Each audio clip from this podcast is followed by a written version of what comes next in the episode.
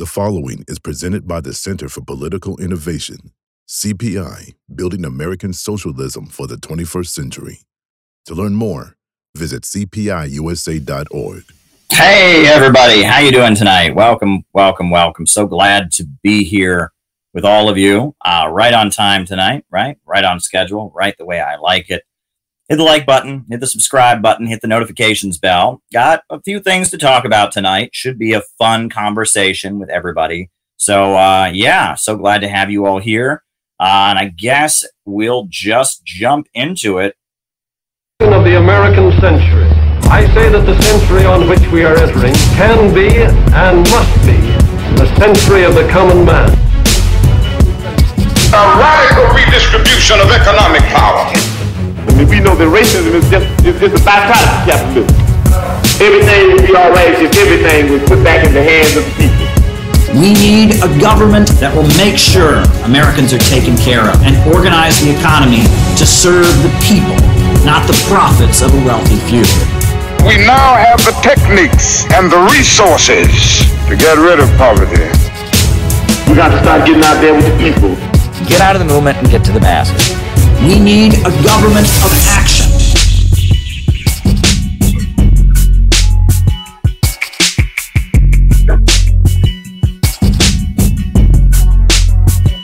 Welcome, everybody.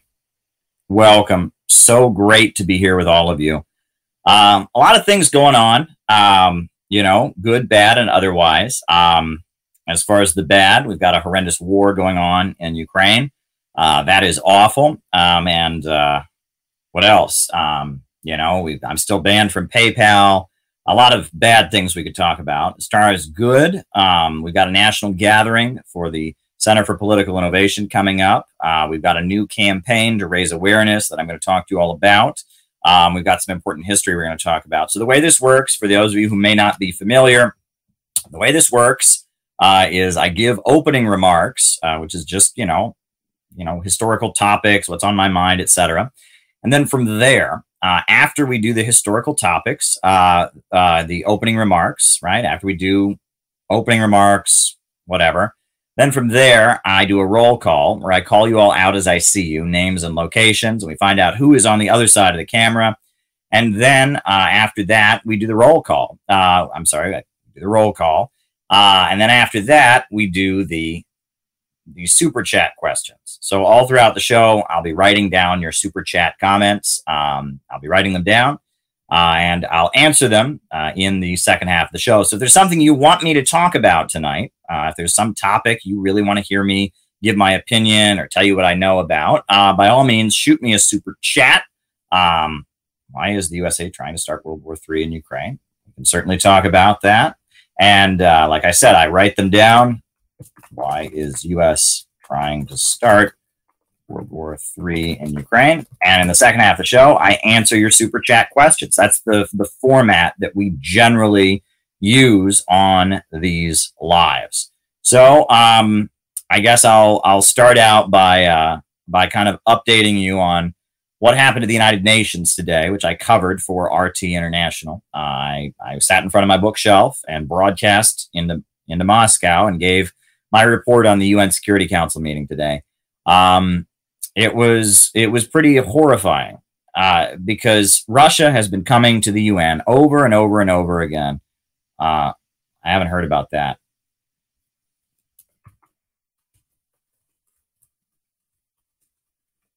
Um, I wrote it down.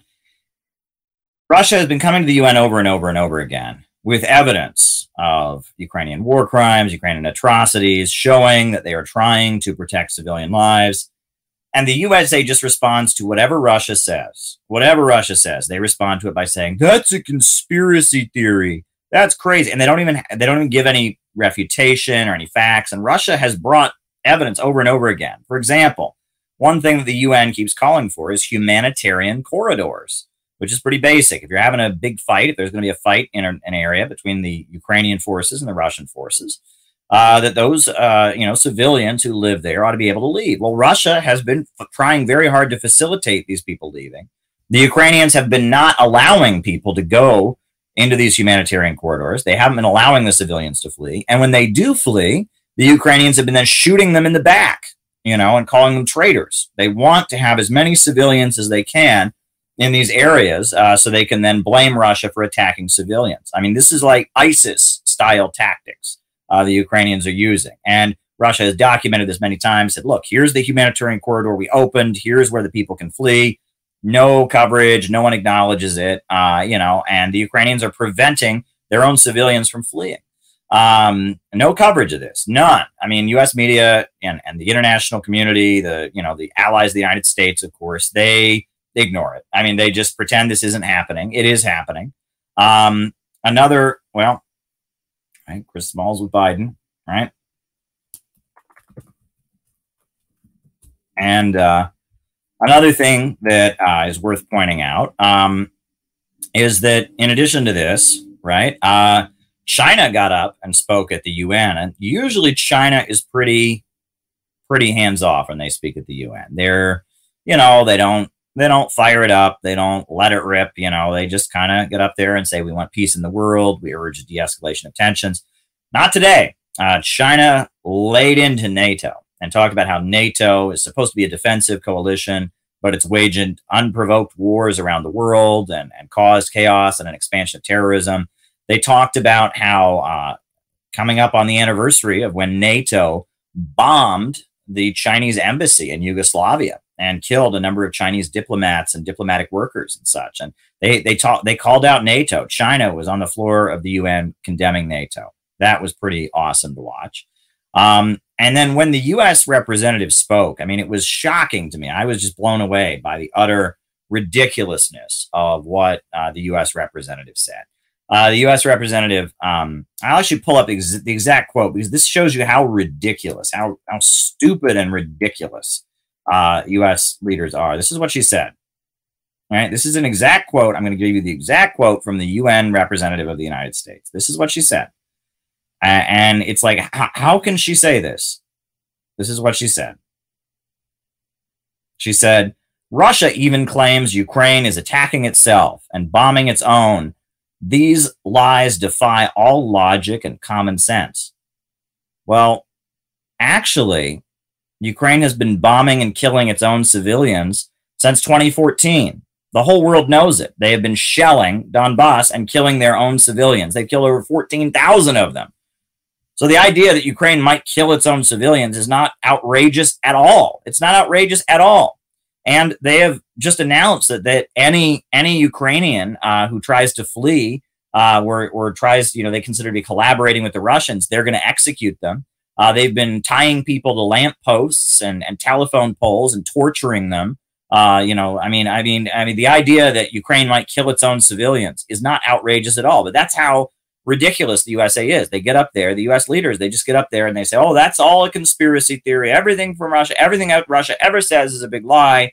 And, and the idea that Ukraine might kill its own civilians, which they've been doing over and over and over again, uh, that somehow that's that's um, you know, you know, uh, there you go. That that's simply not possible. So um, I wanted to bring that to your attention. But Russia got up there and they said, look, we've we've shown you evidence after evidence and the point that Russia keeps making, which is a really important point, is that US leaders don't care about Ukrainians. It's not, and this is what people don't seem to get, right? They say, well, it's like the USA hates Russia, but it loves Ukraine. The USA doesn't love Ukraine.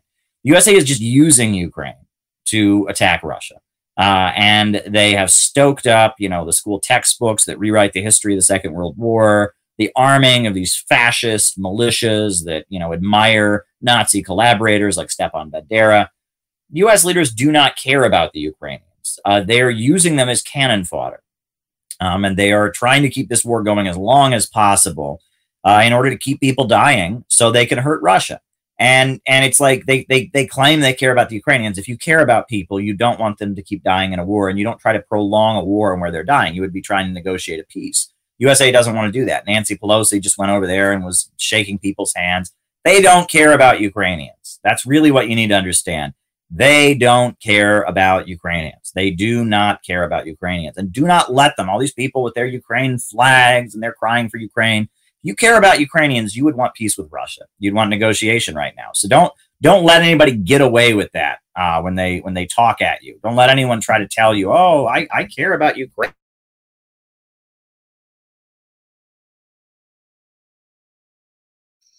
You care about Ukrainians, you would be trying to negotiate peace right now. And that's pretty clearly not what's happening. Sorry, I'm trying to fix my audio here.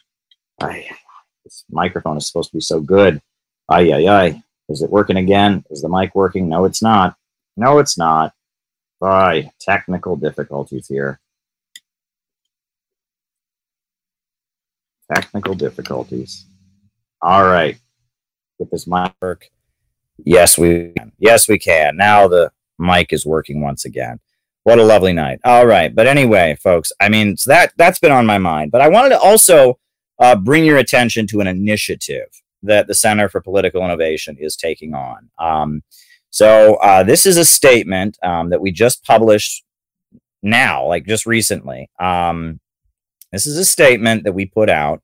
Um, and I'm just going to read you the statement. It's not very long. Um, and we have it as a one page leaflet that's been laid out. If someone has the one page leaflet, if there's somebody in the chat who can post a link to the one page leaflet, we want to get this everywhere. Uh, this is what American working people need to hear. Um, and so we're trying to get this statement everywhere.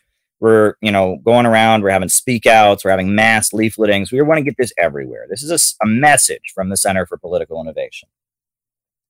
So I just posted the link.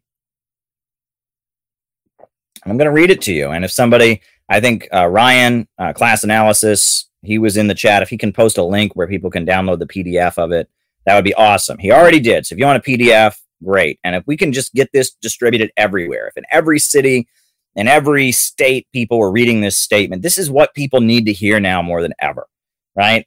You, you, know, this is what they need to hear. They don't need to hear that Republicans are fascists and, you know, overturn Roe versus Wade and we need to all go out in the streets and have a big Maoist civil war and cut people's heads off. That's not what we need to hear. We need to be able to hear this statement. This is how serious revolutionaries should be talking to Americans right now. Global famine is on the horizon. Our leaders, our leaders know it. Here in America, the farming states are bracing for a summer of droughts and wildfires. Biden has admitted that food shortages are coming, saying it's going to be real. Ukraine is a major wheat exporter. Its harvest will be 50% less than usual due to war. Russia's ability to export grain is blocked by U.S. sanctions. Russian fertilizer exports to Africa, South America, and India will also be significantly lower. In major U.S. cities, food banks are already swarmed. The pandemic has left millions of working families struggling. Small businesses have closed down, while ultra monopolies like Amazon and Walmart have enriched themselves. The price of food and gas is rising, while wages remain low. Rural and suburban neighborhoods throughout the heartland already have crumbling roads and fragile power grids. And added food insecurity will only exacerbate the current crisis. Why don't our leaders treat this looming famine as an emergency? Why aren't Joe Biden and Congress laying out a clear plan to bring relief to working people throughout the country? Why is the United Nations not convening an emergency session to mobilize food relief? Why is Congress instead on the verge of wasting another $33 billion, not to feed the hungry or stop the war, but to intensify our proxy war with a nuclear armed superpower? War in Europe only means increased hunger, higher gas prices, greater poverty, and needless suffering imposed on the American people. The truth is that these things do not have to be this way. Instead of a government that sits on its hands as working people starve, the United States could have a government of action that fights for working families. Joe Biden, along with the Democrats and Republicans, do not work for the American people, but rather for the Wall Street bankers, weapons manufacturers, oil monopolists, and the Silicon Valley elite. However, across the planet, an alternative economic model is emerging. Vladimir Putin rescued Russia from the neoliberal nightmare of the 1990s, in part by reasserting state control over the country's oil and gas, and then using the energy revenue to rebuild the Russian economy. China has raised over 800 million people out of poverty with five year economic plans and rational control over its economy in a model called socialism with Chinese characteristics. Nicaragua and the Bolivarian countries have eradicated illiteracy and provided modern housing in historically impoverished regions. The Islamic Republic of Iran has facilitated a surge of economic growth and development despite U.S. sanctions and threats. Breaking out of the global imperialist free trade system and putting popular power in control of the commanding heights offers the road to stability and economic growth and a better future for all humanity. Prior to 2011, the Islamic Socialist government of Libya had the highest life expectancy in Africa. The great African leader Muammar Gaddafi built the world's largest irrigation system, the Great Man Made River, turning dry deserts into farmland. As climate change intensifies, the heartland of America will need a great man made river of its own to ensure that we grow enough food for American families, as well as to deal with the ongoing problem of, wire, of wildfires. The time has come for an emergency construction project. The Center for Political Innovation calls on Joe Biden to bring the troops home from overseas, stop spending money on foreign wars, and instead to take swift executive action to construct the River of Life. The River of Life is our proposal for a massive irrigation system that would bring rejuvenation to millions of working people and allow for their communities to flourish.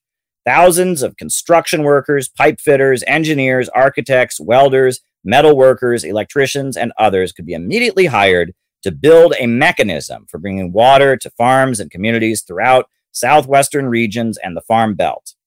Experts from China and other countries that have had similar projects in recent years should be brought in as consultants. Among the sinister forces running our country from Washington, D.C., and corporate boardrooms, there is a culture of death. They are too ma- there are too they think there are too many people in the world and they view the population of the country as an annoying horde to be managed herd to be managed. Their vision for the future involves private prisons, charter schools, reducing consumption, social media brainwashing, drug addiction, all leading toward a low wage police state to control us as we useless eaters gradually die off. The alternative to their high tech dark ages is a government of action that would view each American as an asset, full of potential to help construct a better life for all people. Such a government would prioritize education, scientific breakthroughs, securing long term sustainable economic development, and cultivating a culture of innovators, citizens taking responsibility for the future of their country at the community, state, federal, and international level. The River of Life is just one example of the many great possibilities that could emerge from overturning a system with profits in command and unleashing popular power and 21st century socialism in America. The Center for Political Innovation aims to advance policy solutions that awaken the American people and have them demand a government that works for them, not the billionaires. We seek to build an anti monopoly coalition with the working class at its center by aligning in solidarity with revolutionary forces around the world against the international financial oligarchy. We call on you to help us raise awareness about the pending global famine and its imperialist causes. We call on you to help us advance real policy solutions that could rebuild this country and defeat the ultra monopolists. Please join the Center for Political Innovation. That is our statement. That is our message uh, that we have put out there. Um, and we have a leaflet uh, that it's based on, um, and you know, a PDF. I think there's a couple typos in there that need to be corrected. That's okay you know it's always a work in progress. We can we can fix that but uh, we've got the link class analysis has got the link to the pdf we need to get this everywhere. We need to get this river of life message everywhere right? People need to understand who the real enemies of the american people are and we need to get this message everywhere um, because uh, it's it's very important. People don't understand what we could have a government of action that fights for working families, that is working to raise people up out of poverty, that's working to eradicate scarcity, that's working to make people smarter, not make people stupider, right? I mean, so much could be done. And this is this is a rational way to talk about it. Um, and if we go to people throughout the United States with this kind of message, um, you know, it's coherent, it's clear, it explains that there is a global famine coming up.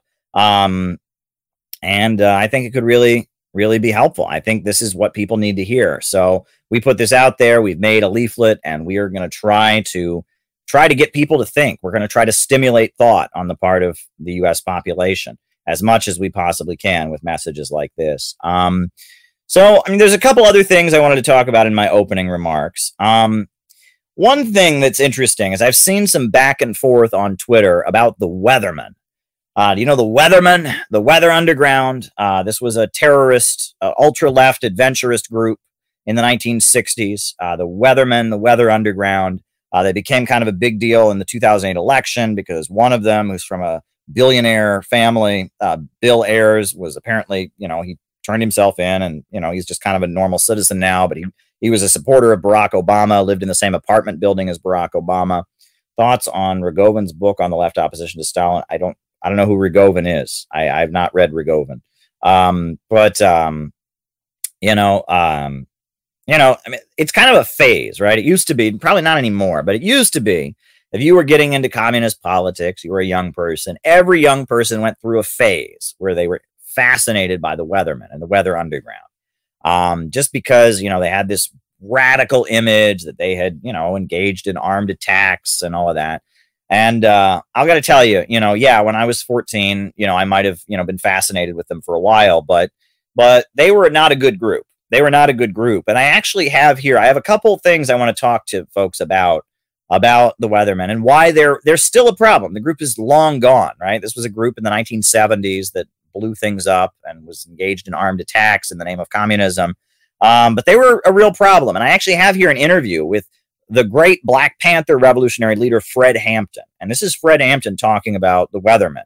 So the context for this interview is before the Weathermen went completely underground and did their bombing campaign, they called for this this event called the Days of Rage, which was this left adventurist mobilization in Chicago. They brought like 300 people out in Chicago to fight the police with chains and baseball bats. And it was it wasn't like a peaceful protest where the police attacked and people defended themselves. It wasn't that at all. It was they assembled to engage in mass violence. Then they basically announced this is going to be the first battle of the revolution or whatever. And they called the Days of Rage. And the leader of the Black Panther Party of Chicago, Fred Hampton, who was later murdered by the FBI. I mean, they gunned him down in his bed while he was sleeping. This is the guy who invented the free breakfast program. This is the guy who brought had the gang truce and created the Rainbow Coalition with the, the Puerto Ricans and, and the Chicanos and, and different nationalities united into one grouping to, to fight for their rights. And Fred Hampton denounced it. And he said, this is not a good thing to do. And this is actually Fred Hampton's interview he gave uh, about why he himself was not supporting the Days of Rage by the Weather Underground.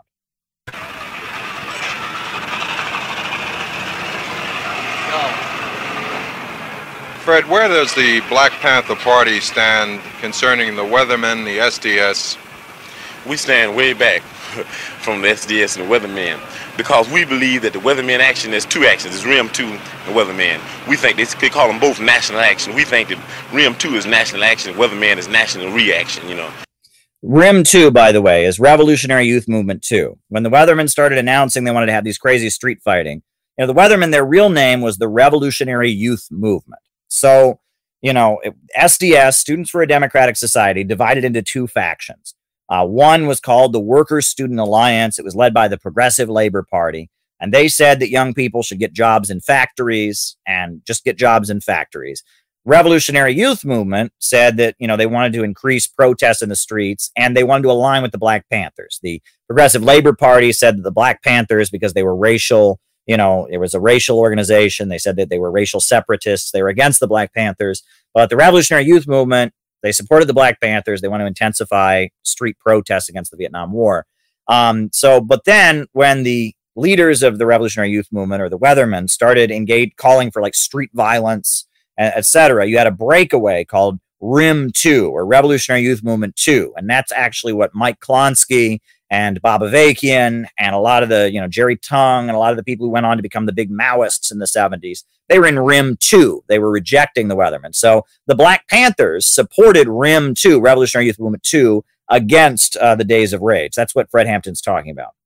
We think it is anarchistic, opportunistic, individualistic, it's chauvinistic, it's uh, uh, Custeristic, and that's the bad part about it. It's Custeristic in that its leaders take people into situations where the people can be massacred, and they call that revolution. And it's nothing but child's play, it's folly, and it's criminal because people can be hurt. We say that they're doing exactly what the pigs want them to do. When they take people down and, and just do nothing, play around, and the pigs are prepared for this, and they'll wipe all of those young people out. We think these people may be sincere, but they're misguided, they're muddleheads, and they're scatterbrains. The only way we can show them is to criticize them like we're doing right now, and then leave from here and go to the federal building and have a demonstration that's to educate, a demonstration that is uh, disciplined and organized, you know. And that's what we're going to have to do, and let them see the examples. Tell me why you feel the approach of the SDS weatherman is wrong.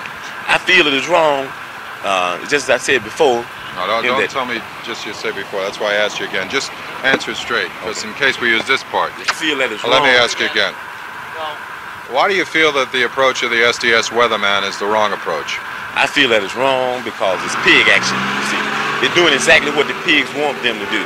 They're leading people into a situation where the, it's an astronomical situation, too great for the people to deal with. It's a situation where you got a bunch of mechanical pigs with 357 magnums and shotguns and mechanical mace and all that type of thing. And then they're talking about they're going to carry on a revolutionary struggle. That's not revolution. It's insanity. It's it's a madness. It's nostalgia, and it's a massacre. That's what potential massacre. That's what it is. And we don't support that because we've said all power to the people. All the power is manifested in the people. We don't have any people whose lives we believe that should be thrown away. Has the Weatherman SDS tried to get you to go on their side? Have you met with them, and what happened? We met with the, the Weatherman faction of SDS uh, several times. We've had ideological struggles and we have ideological differences. So what we did was we had an uh, we, we the other faction of SDS that agreed with the Black Panther Party called for an alternate action, a well-disciplined uh, action not to provoke pigs, an action not to talk about uh, setting up confrontations with the pigs because the people are not ready for confrontation. These confrontations that they have are premature. They're politically premature and they're wrong because they commit people in a situation which they're not anywhere prepared for. Well, why do you think the Weatherman SDS tried to link the Black Panther Party to its movement? I don't know if it was actually the Weathermen of SDS. I'd have to say that it was the establishment press that is nothing but a tool of Warden Nixon's uh, machine. We call him Warden Nixon because the whole world is a penitentiary and he's just a warden of the whole world. And you see, these people are just an arm that he uses for fascist oppression, you know. And I think today these fascist uh, news media might have did that. Now, briefly, how would you sum up what the Weatherman SDS is trying to do and what you think of what they're trying to do? I'd say that basically they believe that they believe that white people need to learn how to struggle. That they believe that these white workers need to learn how to struggle through confrontations. I'd have to say that basically I believe that this is incorrect. I believe that white workers have been struggling. They're some of the most violent people in the world. I believe that what they need is they need a redirection in their ideology and in their politics. They need to know who to struggle against. Wow. Wow. So they don't need violence in the streets. They need a redirection in their politics. They need to learn who to struggle against. You hear that? He's basically saying that the broad masses of white people in the United States need to be taught about communism and they need to be educated about Marxism. That, you know, you, it's not about condemning them. And it's also not about, you know, building the movement and going out in the streets. We need to educate educate the broad masses of white people in the United States and and get them to stand in solidarity with oppressed people. Workers need to start to begin to learn that their job is to struggle against the bosses. And until they do this, then struggle is incorrect. It's like no struggle at all. We say that if you don't struggle correctly, you shouldn't struggle. But you should struggle. We said dare to struggle and you dare to win, dare not to struggle and you don't deserve to win. But we have to struggle properly. What about the special approach of uh, Weatherman, which seems to be violence? Well, you see, it's I don't think it's really violence, you know what I mean? I think it's just a lot of folly, it's a lot of child's play. I think that to have violence, you've got to be able to cope with violence, you know what I mean? And that's what the Black Panther, see the Black Panther Party, a lot of people say we're violent. We're, we're a self-defense organization that believes that the people should be educated what's going on. We a self-defense organization, not an adventurist organization, not an organization that intentionally goes out and engages in provocations, an organization that builds up the strength of the people in their communities and recognizes their right to defend themselves. This is the scientific view of mar- uh, of revolution. Revolution is an act of self-defense. It's the people building up their own communities and their own organizations and defending themselves, right? Uh, it's not left adventurism. This is a great interview. We do defend our offices and we do defend our homes. This is a constitutional right. Everybody has. There's nothing funny about that. The only reason they get mad at the Black Panther Party when they do it is for the simple reason that we're political. And they don't want to admit this. There are a lot of young organizations around, but we are a political organization. We're an organization that understands that politics is nothing but war without bloodshed and war is nothing but politics with bloodshed. That it's just like you stretch something and it goes, you can stretch things, they'll go into being another thing. If you stretch politics so long, it'll be war. And that's where we're at. Well, then why do you feel it's so important for the Black Panther Party to disavow any real link with the Weathermen SDS? I think it's important because there are a lot of people that watch the Black Panther Party for examples. They observe us and participate with us. And if we can be connected up with this, then it would be very uh, uh, unadvantageous to the people and every very unadvantageous to the struggle in that people that claim to be revolutionary would be going down roads that they think might be revolution but in fact they're not roads of revolution. They'll be going east when their intentions are going west. And also it's important because the chairman Bobby Seale is in town and he's being tried by this fascist judge Adolf Hitler Hoffman you know. And he's being tried without a lawyer. And we've got to bring all of the attention and focus on this trial that we possibly can so that people can understand that these people are more capable of building gas chambers than Hitler ever was capable of building gas chambers. And we're going to have to get together. We're going to have to have some anti-gas chamber marches and some anti-fascism marches and some anti-Hitler Hoffman marches and some anti-Mussolini Attorney General Mitchell marches and some anti-Daley and some anti-Hammerhead Hammerhead marches. These are the things we're going to have to do. The people need to be educated. If they're educated, we can resist and we can stop this fascism. Okay. All right. Thanks for giving okay, us the second shot. Okay. Good. good Okay. good. Okay.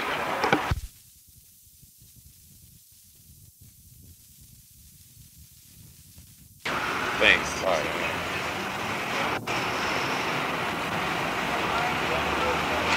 That's too hot, Bill. Hot? Go, Howard. Fred, the uh, Weatherman branch of the SDS uh, seems to be giving the impression that the Black Pa- Panther Party is, is with them. No, the Black Panther Party is not with Weathermen. Let me explain very clear, clearly that we believe that action like that is action of insanity. It's not a revolution even. You see, going out in the streets and getting people shot and killed and maimed, that's insanity. It's chauvinistic and it's Custeristic. And when we say Custeristic, we mean it's, it's a type of uh, action on the part of a leadership that would lead people into the same thing that Custer led them in. We believe that all action around that Weatherman faction is going to turn out to be the little bighorn. We're not getting involved in any little bighorns in the city of Chicago. The Black Panther Party intends to support anything that is disciplined, anything that does not provoke violence on the part of the pig power structure, because this is what they want to do. They want to kill some people.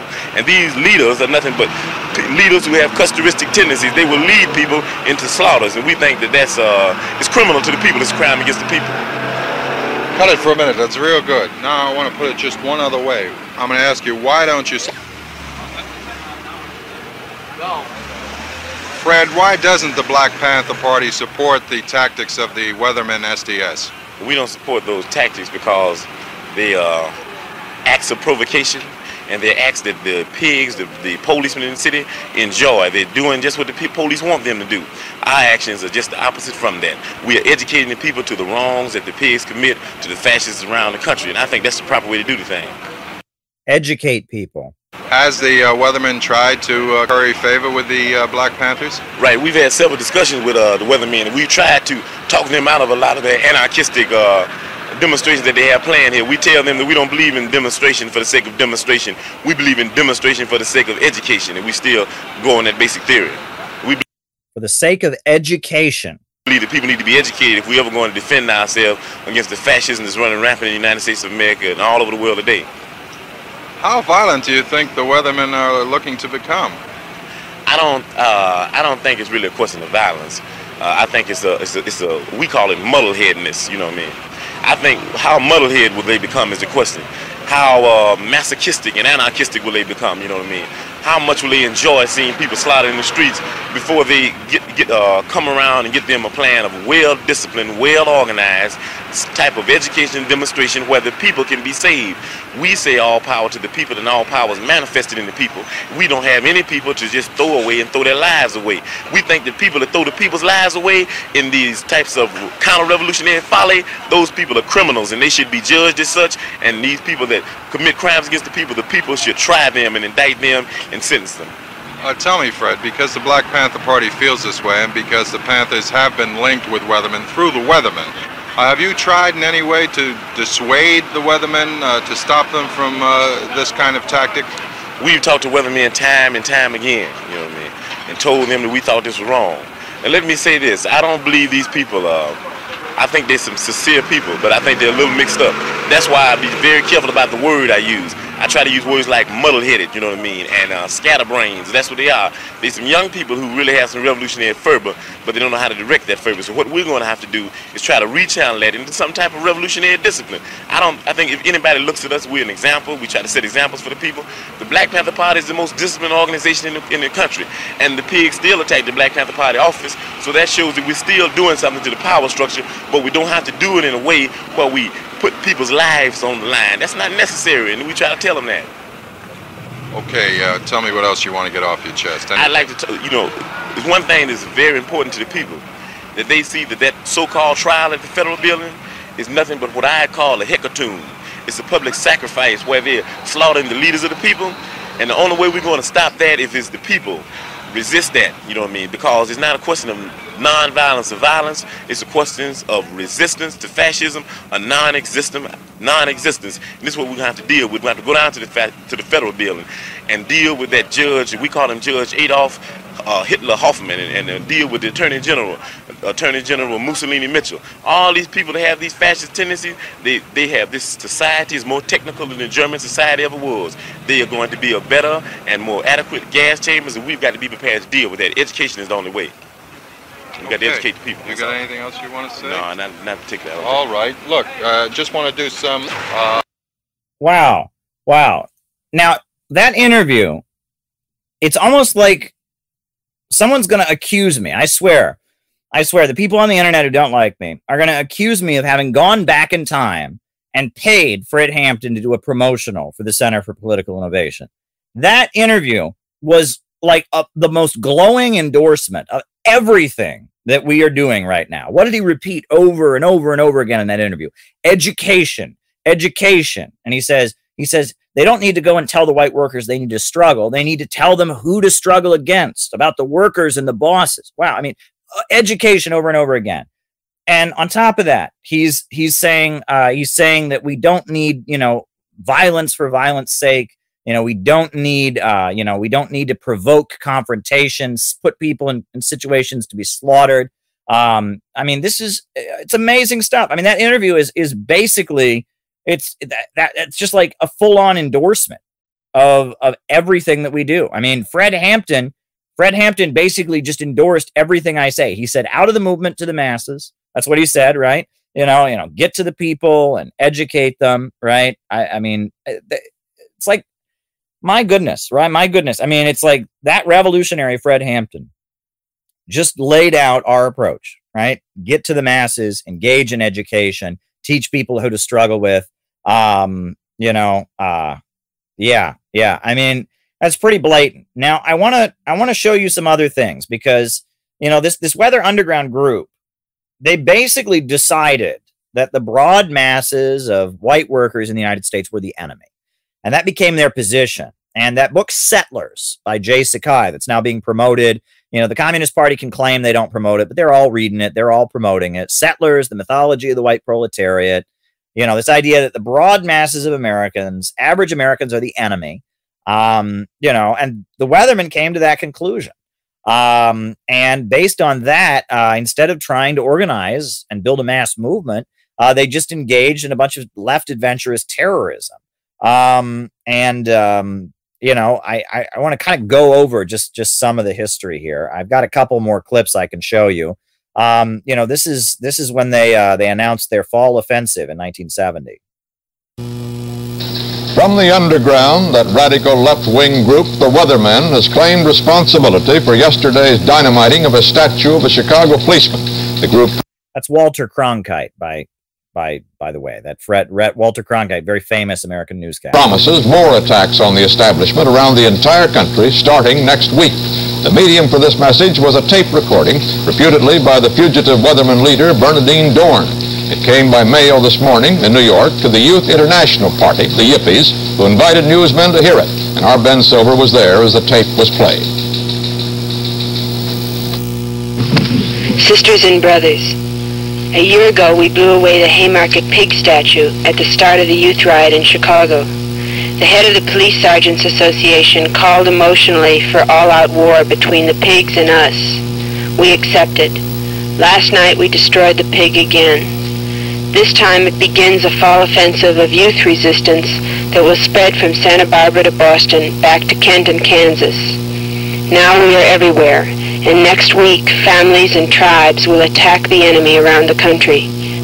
We are not just attacking targets, we are bringing a pitiful, helpless giant to its knees. We- families and tribes, you know, they're they're they're LARPing, right? In their mind, you know, they're they're some indigenous group fighting the evil white man. They're doing they're doing what they now, you know, talk about the movie Avatar it's not about mobilizing the working class to fight for their rights and build a better society. No, it's about tearing down civilization. You know. Invite Ky and Nixon and Agnew to travel in this country. Come to the high schools and campuses. But guard your planes, guard your colleges, guard your banks, guard your children, guard your doors. Can you verify that the voice is that of Bernardine Dohrn? Yes, I'm her sister, and I'll verify that it's her voice. What is your I'm first name, please? Jennifer. Are you going to turn this information over to the police?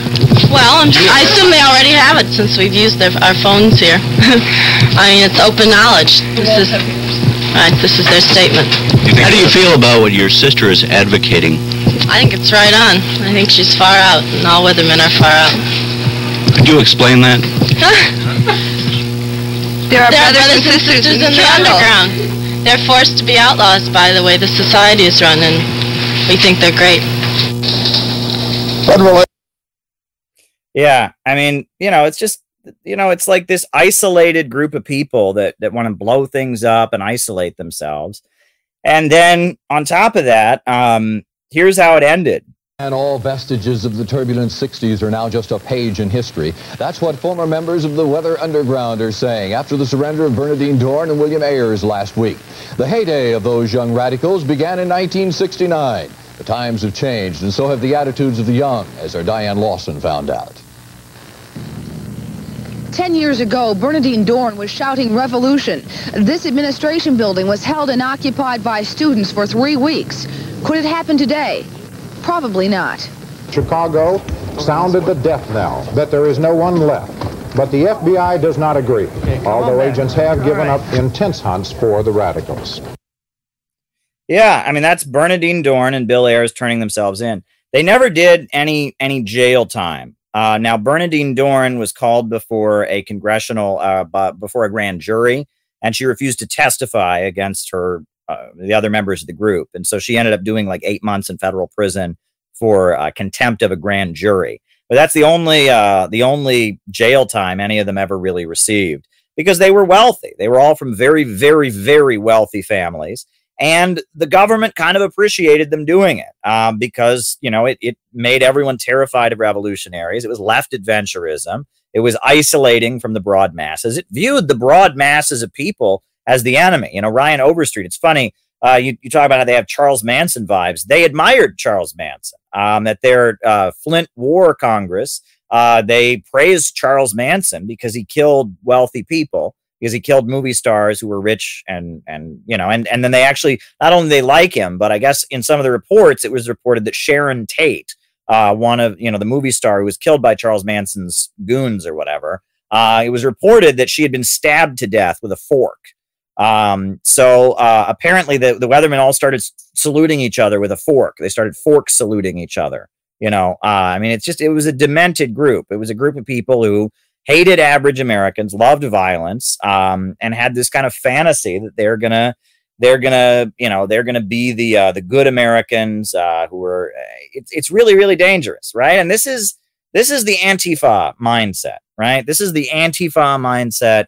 Um, this is the mindset of of the uh, you know the BreadTube types, right? They hate average Americans. Average Americans are all a bunch of mongrels and buffoons who aren't as educated as they are. Um, and uh, you know they want to punish uh, the average Americans for their crimes, for benefiting from empire. They want to drive down living standards, and they especially hate Russia and China and, and Cuba and all the anti-imperialist countries. Uh, why? Because uh, because those countries, you know, they're not having real socialism where the priority is on on you know on their pessimistic worldview. They're not going back to nature. They're not dismantling civilization right? They, they you know, they're building power plants and they're building schools. They're not just tearing everything apart. Um, it's a wild, wild, uh, wild history there. And I, I wanted to just talk about that because, I mean, the Weathermen are not the city building tendency, right? The Weathermen were a very much an ultra leftist deviation. Now, in some ways, I mean, at least they did support the Vietnamese people in their struggle against U.S. imperialism, and they did support Cuba North Korea and such. Now, nowadays, the synthetic left types who have the Weatherman viewpoint that hate the broad masses of people, they don't support anti-imperialist countries. And in fact, that Weatherman aesthetic, you know, that tear it down, burn it down aesthetic, uh, that has been hijacked by the imperialists right? Now that's what they're using to you know justify support uh, for you know the neo-nazis in ukraine you know? Some of these jokers in liberation road and uh, and uh, committees of correspondence are are comparing uh, you're talking about a people's war in ukraine. I mean it's so ridiculous right? And that you know every time the usa is trying to overthrow an anti-imperialist state they think it's a revolution. And basically uh, you know the way that uh, the way that the U.S. ruling class dealt with the Weathermen is it recruited them more or less, right? I mean, the CIA now uses this kind of you know new left aesthetic uh, over social media to tear down anti-imperialist countries. And they also are using it to tear down the broad masses of Americans, right? They deserve to be poorer because they're not woke enough. Uh, they've got white privilege. They, I mean, yeah, you know, it's just this whole narrative, the, the, the synthetic left narrative that hates average Americans, that hates the broad masses of people, that believes we need, you know, revolutions around the world, uh, you know, to uh, to to spread the open international system. I mean, it's all toxic. It's all very, very toxic. And this ain't us, right? And we know about the role of the CIA in promoting this stuff. Project MK Ultra. The Weathermen were all about drugs. They were all about drugs and LSD and promoting drugs everywhere. Well, we know about Project MK Ultra. The CIA was all about drugs too. Um, it's all out there. And I, I mean, I just wanted to talk about this because this is interesting history. I gave a class called Mao and American Socialist, Mao Zedong and American Socialist, where I talk a lot. Um, you know, uh, I talk a lot um, about about how the new communist movement in the 1970s they were trying to reach the broad masses of people, and it was a hard time to do it because China's politics were becoming confused and on top of that, you still had this big aristocracy of labor in the United States that, uh, you know, that, you know, there was still enough of a well paid industrial working class in the United States. People weren't ready to hear it. Uh, but the 1970s new communist movement is a very sad, tragic thing to read about. But it's also an example of people trying to do the right thing. But the ground was not fertile. You know, your seeds can be great. You can have the best seeds in the world. But if the ground is not fertile, you can plant the best seeds, you can water them, and they won't grow.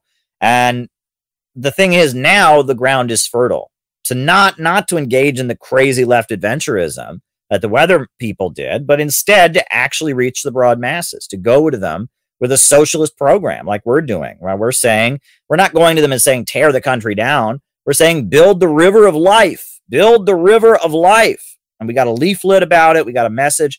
We're trying to warn people about the coming hunger. We're not saying you deserve to be hungry because you're a Euro settler, a white open. No, we're not saying that at all. Not saying that at all. We're saying that that the capitalist system, the ruling class, doesn't care about you. And there's this emerging socialist alternative around the world where they have governments that do fight for their people, and we could have that here. Um, you know, and we're raising examples of what a government like that would do. What a government like that would do, which would be to build build great construction projects like the River of Life I've heard many argue World War II was justified, but World War One was not. My that's my view. Yeah. All right. I'll write about that. World War II was justified.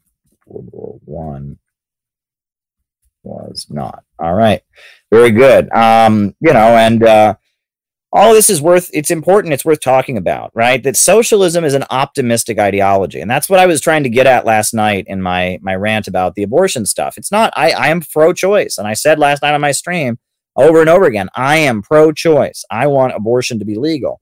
But we have to have socialism and leftism about more than abortions and drug use and negative things.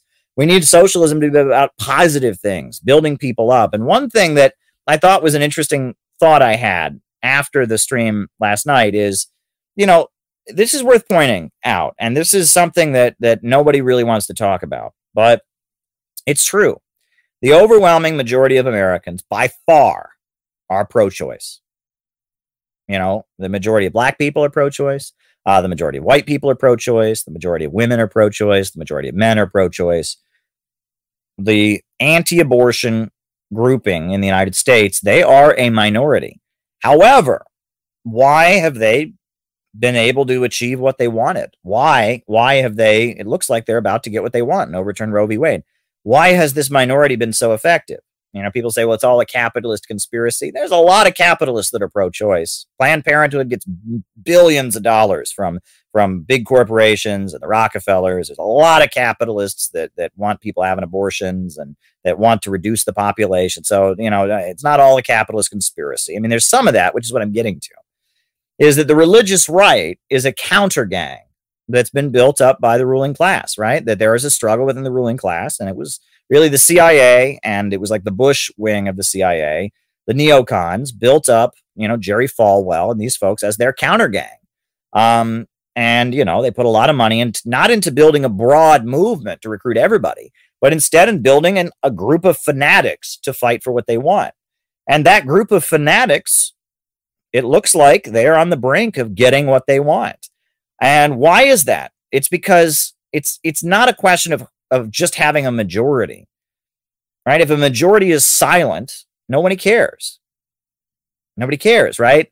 But when you have a group of people that are fanatical and dedicated to carrying something out, that's much more effective, right? And that um, that that this is this is kind of interesting here, but you know, the religious right has very much built up a group of people who believe in something, are willing to go out and make sacrifices for something. And then on top of that, they do have real roots in communities. While, yes, they're not the majority by any means, they're a minority but they're a minority that is well organized. They're a minority that has roots in communities, and they're a minority that has many fanatical adherents. Uh, and they've entered an alliance with one section of the ruling class, and it looks like they're going to get what they want. Now, you know, the organized political left, on the other hand, doesn't have roots in communities. Not really. I mean, the labor movement, which was the main leftist, you know, place that you know that there was roots in communities, the labor movement is is pretty weak right now. I mean, I'm really excited about the Amazon labor union. We're going to talk about that. That's that's a step in the right direction. The labor movement's pretty weak, um, you know, and you know the left doesn't seem to have a, a network of people that are that are supporting them. Um, and just being, you know, just wanting abortion to be legal is not it's not exuding the same kind of fanaticism. Um, and that um, that essentially look, it goes to show that it's not so much about whether or not you have the majority. It's it's whether or not you have the fanatics and you have the momentum. It's more about the momentum, I would say, than the majority. You know, the 1960s, right? Everyone reads about the 1960s. It was defined by the new left, the civil rights movement, the black liberation movement, the anti-Vietnam War movement. That was not the majority by any means. They were a small minority of society, but they had the momentum they had the energy. And by having the momentum, they forced all of society to engage with them. They forced all of society to talk about them. What do they want? What do the Black Panthers want? You know, what do the uh, what does the civil rights movement want? What does the uh, the anti-Vietnam War movement want? And that's one thing um, that can also be noted is that you can have a very very radical minority with so much momentum that the rest of society kind of reacts to them and that they define the conversation. Um, so there's a lot of things that, that we can talk about, a lot of different angles. Um, so I just wanted to give my opening remarks there. You know, we talked about our statement about the river of life. Uh, we talked about uh, the weathermen, and now I we talked about the UN, what went on at the UN today. So before we go to the uh, the roll call, I'm actually just going to play. This is a clip from um, from the Saxton lectures. where my friend Paul he played the Ballad of Joe Stalin, which is a song uh, that I mean it's very hard to find, right? Um, and no one really knows what the tune is. It's a song by Ewan MacColl, the folk singer from Britain. Um, and uh, there's somebody on the internet, like a Russian guy, who did his own version, this very slow version to some old Russian tune. Um, but no one really knows what the tune is. So my friend Paul, who's a folk singer who played at the at the Saxton lectures at our retreat last summer, uh, he took the lyrics to the Ballad of Joe Stalin, um, and he um, he put them to the Woody Guthrie song, "The World Has the Best the World Has Ever Seen." Um, and that's that's what he did. He put them to the the Woody Guthrie song, "The Best the World Has Ever Seen." Um, and I really like the Ballad of Joe Stalin because you know, put aside how you feel about Stalin, put aside all of that. It's a song hi- highlighting Stalin as a city builder. It's about all the building that Stalin did, and it's portraying Stalin as somebody who who raised a country up from nothing, who brought people together. Um, and you know, I ended my my polemic, you know, the masses are the water, on the failures of late Marxism by talking about Stalin. Because why was Stalin able to do what he did? You know, again, put aside all the criticism, gulags and Moscow trials and all of that. Stalin was one of the most effective leaders in history. No leader has ever dramatically raised a country up that rapidly. I mean, the Soviet Union, when he came in there, it was it was you know a third world country, and by the time he left, they had invented space travel. They had nuclear weapons. They had defeated the Nazis. They'd fully electrified. Stalin was able to just really mobilize the Soviet Union to just go up from nothing.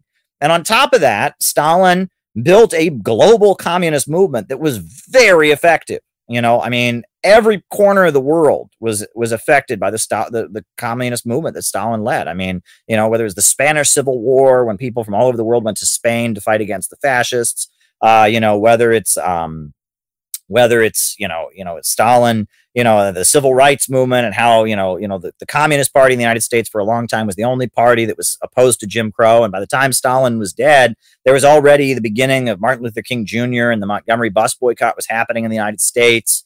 I mean, what Stalin did, I mean, there are a few individuals in history who have as big of an impact as Stalin did.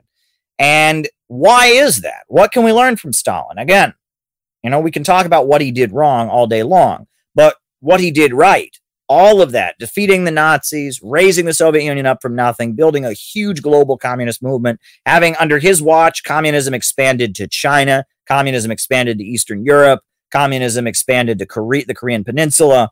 I mean, I mean, you know, this guy was a superman. I mean, he was an amazing organizer, right? I mean, there have been few organizers in history uh, who are anywhere near as good as Stalin was in terms of getting shit done. Now, you can say you don't like what he did, and that's you're missing the point.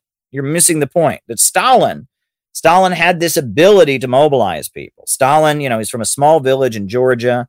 Uh, you know, he went to seminary school to learn to be a priest, dropped out of seminary school, and became a communist organizer. And uh, Stalin was a dynamic individual in so many ways. I mean, he knew how to organize people.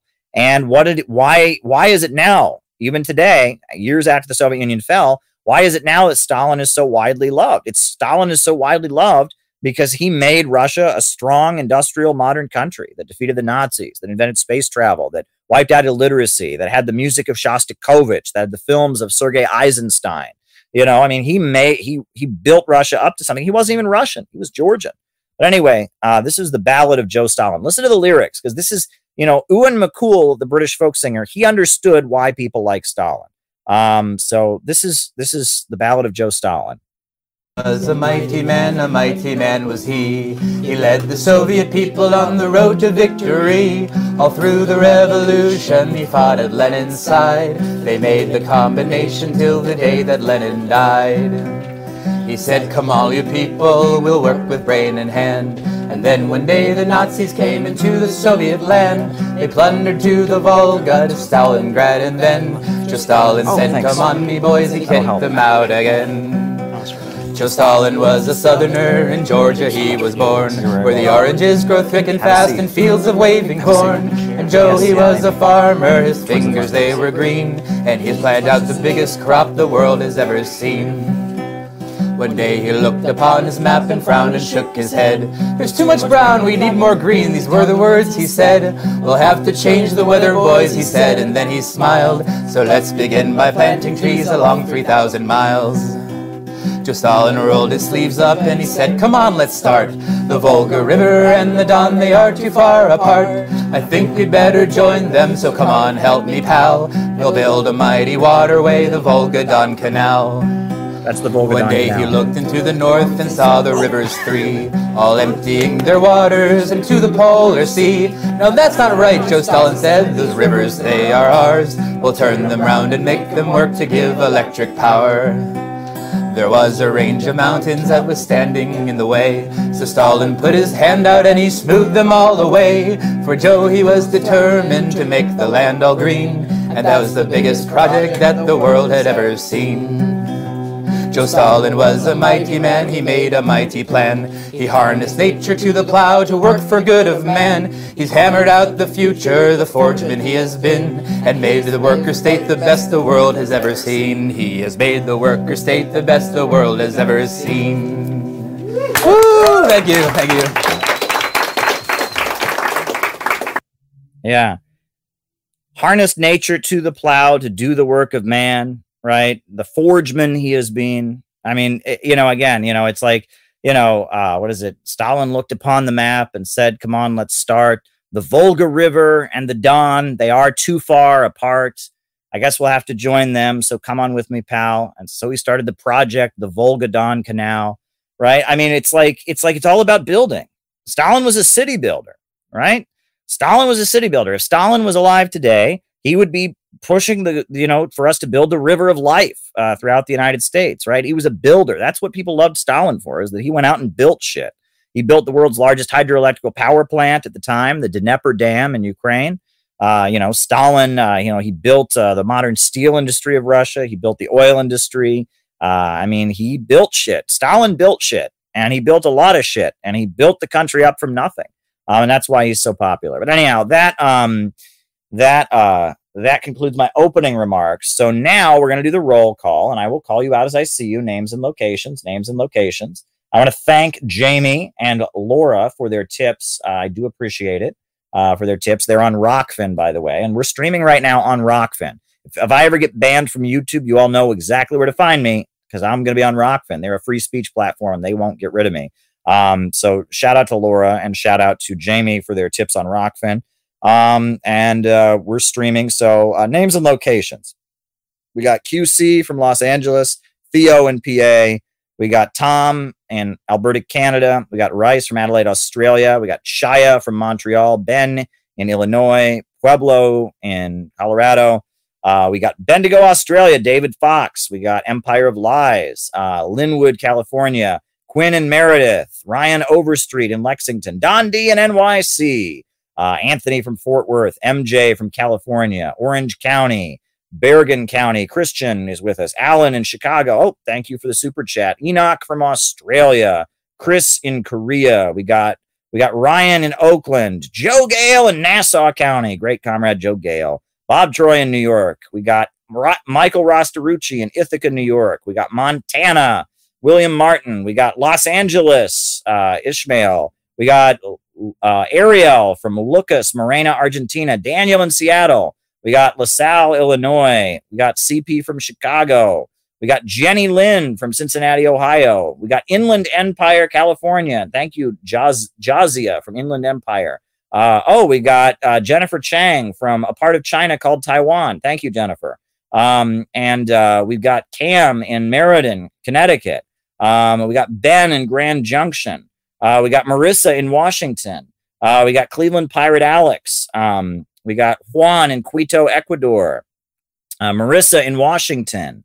Uh, very, very good. Uh, we got um, uh, who else? Who else we got here? We got Cleveland Pirate Alex. Very, very good. I, are you really a pirate? Are you really a pirate? A pirate, Alex? Are you really a pirate? Micah in Las Vegas. Dylan from Washington. Valencia, Venezuela. Moscow, Russia. Dallas, Texas. Isaiah. Uh, uh, Cle- Cleomenes. Uh, very good. Very, very, very good. Very, very good. It's so great to have a great, great bunch of folks here. It's really, really great to have people. Got anyone on the Rokfin? Uh, Albuquerque, Lady Alex M is in Albuquerque, New Mexico, watching on Rokfin. That's pretty awesome. That's pretty awesome. Um, but there you go. There you go. Temple City, California. John in Denver. Um, we got Baltimore, Nidhin in Baltimore. Uh, there you go. There you go. Um, um, there you go. There you go. Anybody else? Uh, Temple City, California is with us. Very, very good. Got Jamie Nix in St. Paul, Minnesota. Uh, Hamilton, Ohio. Very, very good. Gingerbread, Gigabread, right? In Hamilton, Ohio. Never been to Hamilton, Ohio. I'm from Ohio. I don't remember Hamilton, Ohio, but announcement Australians for a New Democracy will be having its first public event May 28th in Melbourne. That is awesome. That is an awesome announcement. If you're an Australian, you ought to go to their event. Australians for a New Democracy is great. They are the CPI aligned organization, Char Char Darling Nassau County of Australia. They're having an event. That is so awesome. I am so excited to hear about it. I can't wait to watch the videos of that event. Shout out to David Fox and Helen Woolley and all the great organizers out there in, in Australia doing great work. That is so awesome. Um, so there you go. Stalingrad, right? Perspective on anarcho syndicalism. All right anarcho syndicalism. All right. All right. Wrote it down. Thank you for the super chat. If anyone has anything else they want me to talk about, just go ahead and send me a super chat. That's how we work is I answer super chat questions for the second half of the show. That's how we work. So, um, much appreciated. Much appreciated. Um, so yeah, um, cheers to Australia. Yeah, that's really great news from Australia. So I've got some super chats here to answer, and so um, why don't we just start answering them? And if you got more things you want me to talk about, um, there you go. All right, first, first question. Um, why is the U.S. trying to start World War III in Ukraine? For a pretty simple reason: profits. Profits. Russia is a major oil and gas exporting country. And every ounce of oil that Russia sells is an ounce of oil that somebody didn't buy from American oil companies and British companies. And natural gas, the same. Every every ounce of natural gas somebody buys from Russia. They didn't buy from American oil companies and American natural gas companies. And uh, Russia is a competitor. And by getting Russia involved in a war in Ukraine, they can isolate Russia uh, they can cost Russia lots of resources. They can impose all kinds of insane sanctions and ru- lock Russia out of the global economy. They're trying to beat down their competitor, Russia. And on top of that, um, the war itself is creating a natural gas and oil shortage in the world, which is driving the price up. So those oil companies are already making way more and more money. The profit margin on oil and gas that they sell is now through uh, because of the shortage created. On top of that, um, American agribusiness is going to clean up because when buy their wheat and grain from Russia or from Ukraine, uh, they're going to have to buy it from American agribusiness. Now aren't they? And so American agribusiness is also going to make out like a bandit. Oh, and the military industrial complex that's now piling all kinds of weapons into Europe. They're making out like bandits. There's a group of billionaires at the top of US society who are literally trying to catch the world on fire in order to make profits for themselves. They want more oil money. They want more natural gas money. They want more wheat money. They want more dominance on international markets, and uh, and they want more money for their weapons manufacturing. And they are catching the world on fire. Uh, you know, in order to advance their profits. And they are they are creating a situation where inflation is through the roof. Working families are being squeezed right now all throughout the United States, but they're making profits and they're fine with it. They're ultra monopolists and they want to see their competitors domestically and internationally wiped out. They want to get rid of all the small mom and pop stores and everyone buy their shit from Amazon, everyone buy their shit from Walmart. They want to get rid of Russia. They want to get rid of Iran. They want to get rid of Venezuela so that everyone has to buy their gas from Saudi Arabia and from, from ExxonMobil, BP, Shell, and Chevron. Um, that's what they want, right? They want to get rid of Huawei technologies so that everyone has to buy their phones from Apple. Uh, and they want to dominate the world. They want to dominate the world in order to enrich themselves and make lots of profits. Um, and they want to keep the world poor. And this is imperialism, capitalism in its monopoly stage, the export of capital, where the big corporations and banks based in the United States seek to exert their will across the planet and keep the world poor and grind the world into poverty in order to make super profits. Profits. That's what they want. That's what they want. Um, and that's why they're trying to war three with Russia. The more they provoke it, the more their profits go up. The longer this goes on, the more they can isolate Russia, the more they can they can you know create false scarcity on the markets, the more they can stop things that you know Russia's going around Africa and helping countries build themselves up and and you know helping countries eh, you know build up their own natural gas. You know Gazprom is in African countries trying to help them build up their own natural gas, and now they can't right because the Russia's involved in a war and and Gazprom is sanctioned, and it's like that's what this is about. That's what this is about. They are trying to keep the world poor. They are monopolists. They are imperialist, monopolist, capitalists. We're trying to keep the world poor so that they can stay rich, and we got to oppose it. We got to oppose it. All righty. Uh, Lavrov said Hitler is part Jewish. Did he say that?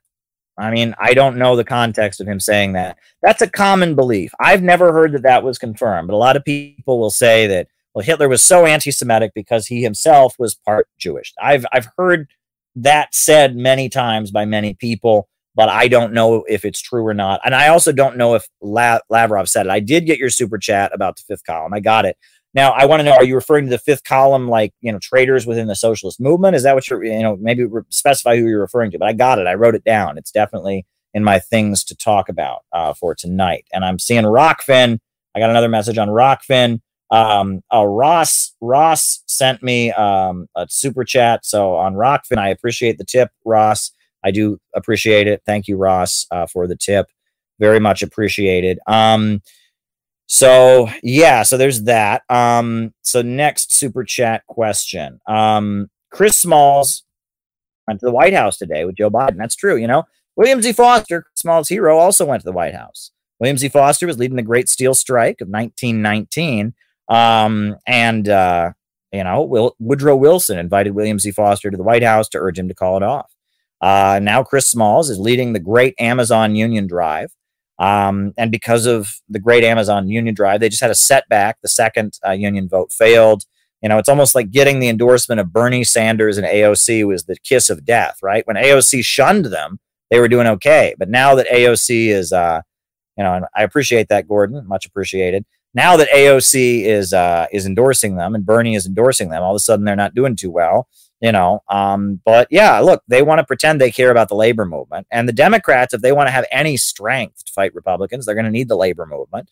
But the problem is that the labor movement is going to go against the big capitalists who run the democratic party.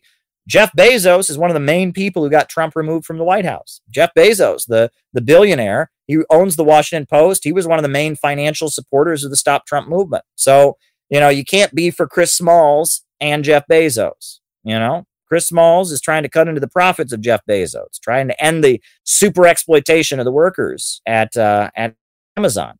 Whereas, uh, you know, whereas you know Jeff Bezos wants to make super profits. So you know the Democrats are in with the ultra rich monopolies, and the labor movement is fighting against the ultra rich monopolies. That's why you've seen so much sympathy for Chris Smalls among right wing media. Fox News generally is pretty anti union, but they like Chris Smalls they hate Jeff Bezos. And this is the beginning. This is the very beginning, folks, of the anti monopoly coalition. It's the beginning. Because pretty soon the small business owners are going to realize that the labor movement is their friend and that the same big monopolies that are trying to crush the small business owners are also trying to crush the labor movement. And pretty soon, the small business owners, the lower level capitalists, and the labor unions and the anti imperialist countries, the countries around the world that are fighting imperialism, are all going to be in one great anti monopoly alliance.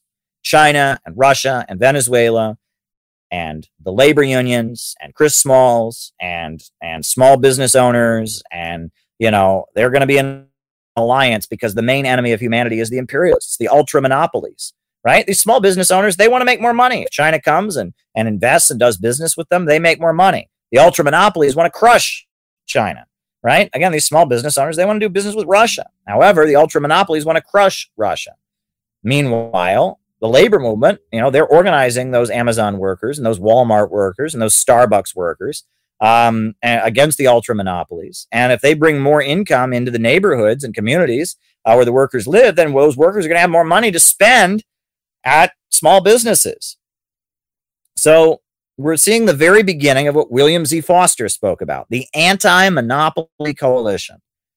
The main enemy is the monopolists, the imperialists, ultra rich, the big oil bankers, ExxonMobil, BP, Shell, Chevron, the big, you know, retail monopolies like Amazon and Walmart, the big oil companies, uh, the big weapons manufacturers, you know, the big tech giants, the Silicon Valley fascists, the imperialists.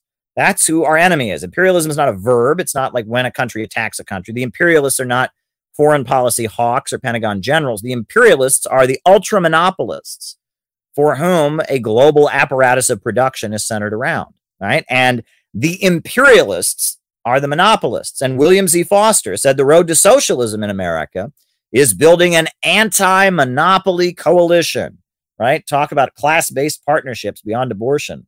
HLM tonight mentioned you. Well, thank you, Laney. I didn't I didn't realize that, but we'll talk about class based partnerships beyond abortion. Laney's great, by the way. Hardlens Media is awesome. All right, class based partnerships beyond abortion. All righty. Very, very good. Very, very good. All right. How should socialists deal with the fifth column? What is the fifth column? The term fifth column originated during the Spanish Civil War. It, it goes back to the Spanish Civil War when Franco, the fascist, um, you know, was was attacking the city of Madrid. And Franco said, I have four columns outside the city, but I also have a fifth column inside the city. And the fifth column that he was referring to was traitors, right? He had a group of people in the city uh, who were pretending to support the Spanish Republic, but were actually on his side. And who were the fifth column? Historical fact. Historical fact. A lot of people don't want to hear. Who were the fifth column in Spain? Who were the fifth column? It was the Trotskyites. It was the POUM. The POUM. The the P O U M, uh, the what is it? The Workers Unity Party of what is it? I, I don't even know what POUM stands for. But it was a party in Spain that was Trotskyites and Bukharinites in Spain. The POUM, they were called, and they were they were a party in Spain that claimed to be a communist party that was trying to undermine the Spanish Republic. They had an ultra left position. The Communist Party was trying to unify the Spanish people, the capitalists, the priests, the nuns, the workers, the peasants into a united front against fascism. And the Trotskyites of the POUM were saying, "Oh no, oh no, we can't do that. We can't do that. Um, you know, we gotta, we gotta have a workers' socialist revolution right now." And they were alienating, alienating the capitalists and pushing the capitalists into the fascist camp and pushing the Catholic Church into the, ca- the, the fascist camp. They were organizing strikes at a time where there needed to be unity among the Spanish Republic. And the Trotskyites were the fifth column. And uh, you read uh, the leader uh, of uh, of the the leader of the Spanish Communist Party at the time is a woman, uh, and you know her rant against the Trotskyites was, I mean, she hated the Trotskyites because they they were working, they were in effect by organizing strikes and disrupting the you know the United Front against Fascism they were laying the basis for for the fascists winning, right? Um, with their ultra leftist rhetoric. And it turns out it's a historical fact. Now it's been revealed that Hitler and Mussolini were covertly giving money to the POUM, the POUM, the Trotskyites in Spain. They were getting money from uh, from the from the the not the fascists. They didn't know it. Somebody was giving them money because it caused a disruption in the in the in the camp of the uh, of the anti-fascists, right? And that's where the term fifth column comes from. Uh, the fifth column, the Trotskyites, are the fifth column, right? That that you know that there's an active civil war between Franco and the Spanish Republic. The Spanish Republic had a lot of communists in it, had a lot of people who weren't communists, had a lot of priests and nuns and all of that. Well, the POUM and the the CNT, the CNT was the Anarchist Labor Union. The CNT and the POUM were both getting funding from from the fascists. And they didn't know it, and they were used to enable the Spanish Republic to be defeated. Um, and you know, the United States wouldn't allow, they had the Neutrality Act. So there was no, no one in the USA was allowed to support the Spanish Republic. But there were a lot of Americans who went to Spain and fought against the fascists. They were called the Abraham Lincoln Brigade. The Abraham Lincoln Brigade, they were called. And they were a, a group of about 4,000 American communists who went to Spain and fought against fascism and so, in solidarity. Um, it's a kind of an amazing story. But yeah, that's where the term fifth column comes from. So, how do we deal with the fifth column? Well, there's always going to be a fifth column in our movement. There's always going to be people who preach socialism but practice fascism. Social democracy. They talk about social democracy is the enemy within, right? Um, and they talk about how you know BreadTube and all of that. We just got to expose them, right? And we got to we got to counter their arguments and not let them be deceived. Um, you know, and honestly, there's a fair amount of criticism one could make of the Spanish Communist Party also. While the the PUM, the POUM, the Trotskyites, and the anarchists of the CNT, they were pushing an ultra leftist line that helped the fascists. You could argue that in some ways, the Spanish Republic, they got to be a little too reformist. They didn't give the Spanish working class something to fight for. They were fighting against fascism, but they didn't give them something to fight for. And the Spanish Republic, they should have pushed socialism more, right? And that, that the communists, they watered down the socialism a little bit too much. So there's there's a fair criticism you can make of the Spanish Communist Party, but it shows that the Battle of Catalonia, where the Trotskyites took up guns against the Spanish Republic, and basically there was an armed battle, not between the fascists and the Spanish Republic, but between the anti fascist government and the Trotskyites, who also claimed to be anti fascist. It was that confusion that ultimately laid the basis for the victory of Franco one thing that was very infamous, right, is that, and even now, if you read, like, if you read uh, Winston Churchill's memoirs of the Second World War, um, you know, and I mean, it was a really big deal that in these rural parts of Spain, not in the urban centers of Spain, but in the rural parts of Spain, uh, the anarchists um, would lead peasant uprisings. And these peasants, you know, when peasants are oppressed, peasants are really, really oppressed. And so when peasants start fighting back, it gets bloody. And that's true in Russia, that's true in China, that's true in Cambodia, that's true during the French Revolution of, of the 1790s. Wherever you have peasants, you know, fighting back, they tend to take revenge in pretty vicious ways because you don't know how oppressed peasants are. You know, peasants, they talk about like peasants couldn't look a landlord or noble in the face. Like the amount of degradation that a peasant goes through. You know, you talk about you know, in the in the U.S. South, you know, the sharecropper system that was kind of like feudalism, but it wasn't that. It wasn't full on feudalism, but the humiliation that the sharecroppers endured in the South, where they would always get ripped off. It was always rigged against them, and you know, they would have to like you know look up at the landowner, you know, Mister Boss Man or whatever. I mean, it's like the amount of degradation and humiliation peasants endure is massive. So, in the rural parts of Spain, the peasants were rising up against the nobles and the landowners led by anarchists. And they would take revenge on these landowners and they would cut them into pieces and rip them, rip their bodies apart and stuff. And they also would attack the church because they saw the church as defending the landowners. And there were a number of incidents where, you know, these peasants, they would rise up against the local noble or landowner, kill him, and then they would kill a bunch of nuns and priests, right? Um, you know, and they would cut off the heads of nuns and priests. And of course, around the world, there's many Catholics in the world are going to hear about that and they're just going to be horrified at this kind of behavior.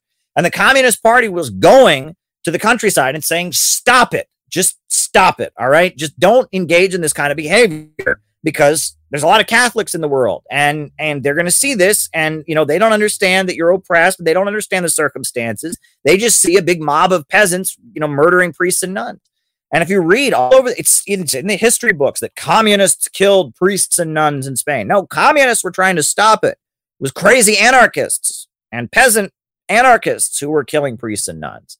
And the communists were trying to stop it. And there's a lot of bullcrap written about Spain. There's this movie called Land and Freedom made by the Trotskyite filmmaker. Uh, I don't even remember his name. Who's the Trotskyite filmmaker? The guy who, you know, and there's all this stuff. You know, uh, George Orwell, he lived in Spain and he wrote this whole book blaming the rise of fascism on the Stalinists. The Stalinists were holding back the revolution. No, the Stalinists didn't hold back the revolution enough. If the Stalinists had been able to stop these mobs of crazy peasants from from raping and murdering priests and nuns and cutting their heads off, and if they had stopped things like the Battle of Catalonia from happening, and they'd been able to hold the United Front together, If they'd been able to hold the United Front together, they could have defeated fascism. No, the idea that oh the you know it's it's all the Stalinists' fault that you know that's the Trotskyite narrative, and it's a bunch of bullshit, right? You know, a bunch of bullshit, right? Ken Loach is the I'm thinking of, right? It's this whole narrative where it's like no, I mean the, the the fascists were the main enemy. The fascists were the main enemy. And these ultra leftists were being covertly supported by the fascists in order to carry that out. So there you go. That's that's some interesting history there. Um, World War II was justified. World War One was not. Well, yeah, World War One was an imperialist war. Right? The, the the British and the French imperialists were were you know the top imperialists were the British, right? And they were aligned with the French and the Americans. Um, and the German and Austrian and Turkish imperialists were their rivals, right? So the Ottoman Empire, the Austro-Hungarian Empire, and the German Empire. Uh, they were, you know, in a rivalry uh, with the British and the French empires, and eventually the Americans got involved. Um, and it was just a fight, you know, it was a fight between the imperialist powers about who got to dominate uh, the colonized world, right? They were fighting, they weren't fighting over Europe, they were fighting over Africa, they were fighting over Asia. They were fighting over Latin America. Um, it was about a, it was a fight about controlling the colonized world, and 20 million working people were sent to their deaths in a battle uh, between capitalists over who got to dominate the world. And it was a horrible war. And uh, you know the the Bolsheviks were against the war, and Rosa Luxemburg in Germany was against the war, and Eugene Debs in the United States was against the war. But the majority of socialists in the world sold out and supported the war. The German socialists supported the war. The French socialists supported the war. All these socialist parties that had promised to never support a war turned around and supported it. Right. And that's why, you know, the Bolsheviks started calling themselves communists instead of calling themselves socialists because they didn't want to be associated with the, the social democrats who had supported the war. And the Second International, social democracy, proved it had no revolutionary potential because it supported the war. And the war was devastating. Uh, it was absolutely devastating. World War One was just horrendous, right? And what were these people dying for? They were dying for the super profits of big corporations, right? Uh, the Zimmermann telegram, you know, that was a forgery, right? That supposedly the Germans sent a message asking Mexico to invade the United States. That's a bunch of bullshit. And you know, the Lusitania and all this stuff. I mean, you know, it was, you know, and and they used the war in the United States to crush the socialist movement. The IWW, the Industrial Workers of the World, they were crushed. Uh, you know, the the um, the Socialist Party and Eugene Debs were thrown into prison, and the USA became almost like a military dictatorship during World War One, and they threw all kinds of socialists and revolutionary organizers in federal prison. It was awful. I mean, it was awful. Uh, one story that I hear during World War One is particularly wild. Somebody made a patriotic movie to support the war. Some guy made a movie called The Spirit of 1776. It was a patriotic movie he made to support the war. It was a silent movie, and he made a patriotic movie. Well, he went to jail. He actually went to jail for making this movie. Why did he go to jail for making the movie? Because it portrayed the British as bad, and that might hurt the war effort.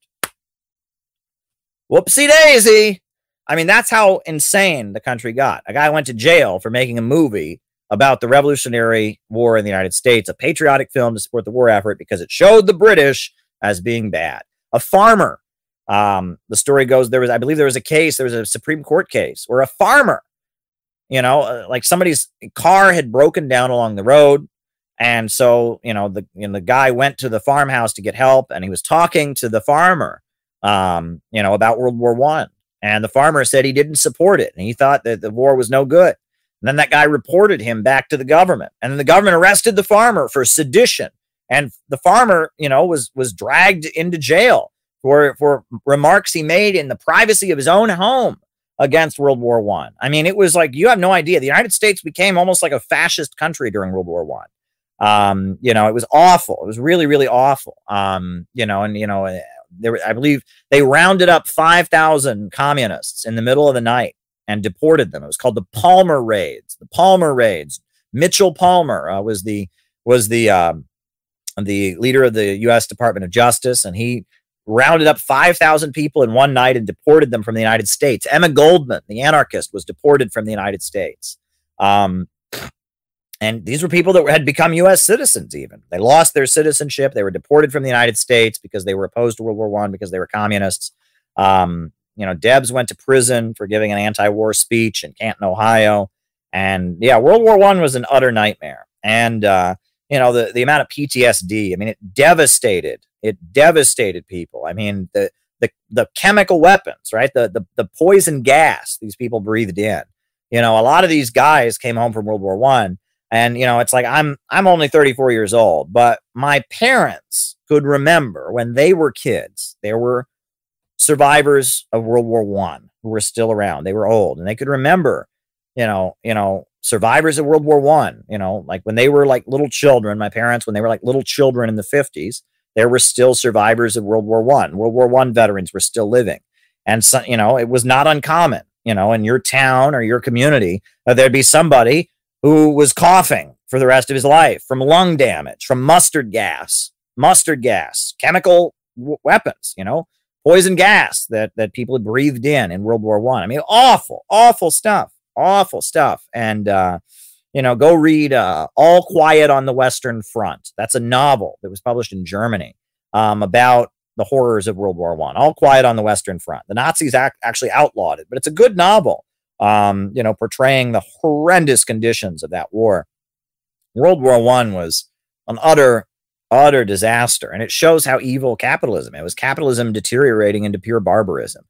World War II, on the other hand, was a fight against fascism. Right, the Nazis had, you know, had, you know, were trying to conquer the world, and they were trying to destroy the Soviet Union. Their mission was to rid the world of Bolshevism.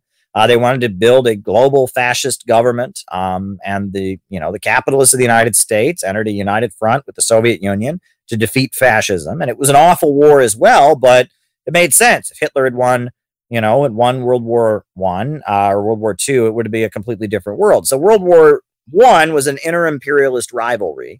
World War II was a global anti-fascist struggle. Now, that's not to say there weren't evil things done by both sides in World War II, and that's true. I mean, the bombing of Dresden, that was pretty horrific. Um, you know, pretty horrific crime you know um you know the, the firebombing of tokyo i mean the usa you know the bombing that they did i mean the, the, the hiroshima and nagasaki the atomic bombing that was horrendous on it on in its own but the the fire bombing of, of tokyo and and the firebombing of, of japanese cities these are cities that are made out of wood right? It's like wooden cities right? I mean and they just they just burned these cities. I mean it was like you know the atrocities that were committed. Um, so you know, and that's why after World War One or after World War Two, even you know, you did have condemnation. Um, because you know one thing that's been pointed out, and again, this shows nuance. Was the USA right in World War II? Yes. Was the Soviet Union right to align with the United States against the Nazis? Yes. Did the U.S. government do evil things during World War, War II? Yes. Japanese internment, evil, very, very evil. Um, and actually, what they did, the horrendous bombing that the USA did to Vietnam, during the Vietnam War, that the USA did to Korea during the Korean War, they tried it out on Japan first, right? I mean, it was Japan is where they first did that that kind of that mass firebombing. You know, I mean, you know, I mean, the, the amount of civilians that were killed. I mean, it's like, you know, they talk about like some of these bombing raids that were carried out during the Second World War. I mean, the USA killed like half a million people in one night, mass bombing of civilian cities. And the USA did that during the Vietnam War later. It did it during the Korean War later. Um, you know, and they, but they learned to do it during World War II. And that goes to show you that, you know, that again, there's there's different contradictions, right? You know, just because, you know, someone can point to some atrocity that Russia is allegedly committing in Ukraine, right? I'm not saying it's true, but let's say it is. Let's say that Russia did something bad in Ukraine. Let's just, for the sake of argument, does that therefore prove that the Ukrainian neo Nazis are right and that, that Russia shouldn't be protecting the people of the eastern regions from what the Ukrainian Nazis are doing? No, right? That that often, often that there is there is a plague on you know there's there's bad signs there's bad things done on both sides. That's not what the war is about, though, right? The U. I mean, that's what I was kind of blown away by is I was listening to a debate, you know, and they're like, oh, you know, Russia, you know, Russia oppresses homosexuals, so I'm neutral in the war. It's like, oh, okay, so I guess you'd be neutral in World War II because of Japanese internment. You know, Japanese internment was bad. Didn't mean Hitler was right in World War II. You know, it just meant that the USA that was right was doing something bad in the process of being right. Very different. Very, very different. Very, very, very different. All right. Next question. Anarcho syndicalism. What is anarcho syndicalism? Anarcho syndicalism, right? So, first of all, just a recap You know, for those of you who don't listen regularly, I have to repeat myself. There are three schools of anti capitalist thought social democracy, Marxism, communism, and anarchism. Social democracy is the belief that capitalism just kind of naturally turns into socialism one step at a time. Socialism is the sum of reforms, right? That one day we have free healthcare, and the next day we have progressive income tax, and and we have free college, and one day gradually all the reforms just kind of add up into socialism. That's social democracy, and it's pro imperialist. It says that the USA and the Western countries are the most advanced on the road to socialism. So, therefore, they have the right to dominate the world and conquer the world because they're bringing their more advanced system around the world. That's social democracy. That's the British Labour Party. That's the French Socialist Party. That's DSA. That's what they believe. Right. So then communism is the group that says, oh no, oh no, everyone should read Fallout by Fred Pearce regarding the development of nuclear bombs and warfare. Okay, I've never heard of that book. Sounds good, Laney. Thank you. Thank you very much. Communism or Marxism is different than social democracy. That's that social democracy says it's just a battle for day-to-day reforms that eventually add up. Marxism says it's a struggle for political power. It is a struggle to seize political power. You know, we want to take political power, and with political power, we seek to establish the dictatorship of the proletariat or a working class government that will then create socialism. And that there's a clear event horizon, there's a revolution, there's a moment where the workers take control of the state. Now, we prefer a peaceful transition. Uh, the capitalists may not allow a peaceful transition, but we do not advocate a violent revolution. We want a peaceful transition. But there's a clear event horizon. It's not the sum of reforms. There is a, a clear moment where the workers have to take power, and it's a struggle to seize power, seize control of the government. And with the control of the government, the government can then nationalize the industries, can then take control of the means of production, create worker cooperatives, plan the economy, etc. So that's that's communism, and communism is anti-imperialist because it says that the Western capitalist system is going around the world holding back development, and that in order to hasten the workers' struggle in the imperialist countries, we support the defeat of the imperialists. Right when the big monopolies like Amazon and and Walmart and the big oil companies they go to attack a country, uh, we want them to lose. We want that country to beat them, beat them back, right? Because that's, you know, we're fighting the monopolists too. We share a common destiny with the people around the world and the struggle against imperialism. We're also trying to defeat the big monopolies. We're also trying to defeat Amazon. We're trying to defeat you know Walmart. We're trying to defeat the the big oil companies and Rockefeller and DuPont and Carnegie, and we're trying to defeat the uh, you know the, the Silicon Valley elite and Bill Gates. That's you know so we have a common a common enemy and a common struggle. We're anti imperialist. We're anti imperialist and we're struggling for political power, for the working class to seize political power. That's communism. That's ant Marxism, Marxism, Leninism, scientific socialism. And then you have the third school, which is called anarchism. And anarchism rejects politics altogether. Social Democrats want to reform the politics gradually. Communists want to seize political power. Anarchists reject politics. Anarchists say they reject politics entirely and they say that they want to create a socialist society on the basis of voluntary activities. They're going to build worker cooperatives. They're going to build uh, little, um, you know, little community gardens. They're going to build labor unions. Um, and the, the, the system is just going to kind of collapse. And there's going to be a spontaneous workers' movement that will overthrow it and that capitalism will fall apart and it won't be through political act- action but with with you know with direct action of the workers on the job or with the building of community assemblies etc the new the new society will emerge voluntarily. There will be no coercion involved and it will be through building up these new organs of community power etc and that's anarchism. So Anarcho syndicalism is a particular, and thank you, defund the oligarchy. I do appreciate it. Anarcho syndicalism is a particular branch of anarchism that focuses on the labor movement. Syndicalism, a syndicate, that's a word, I believe it's a word in, in Spanish. The word sindicato means union, right? Or in, in, in French, uh, in French, it's like, what is it? Syndicat. I don't remember what the French word is, but I think in, in Spanish, sindicato is a union.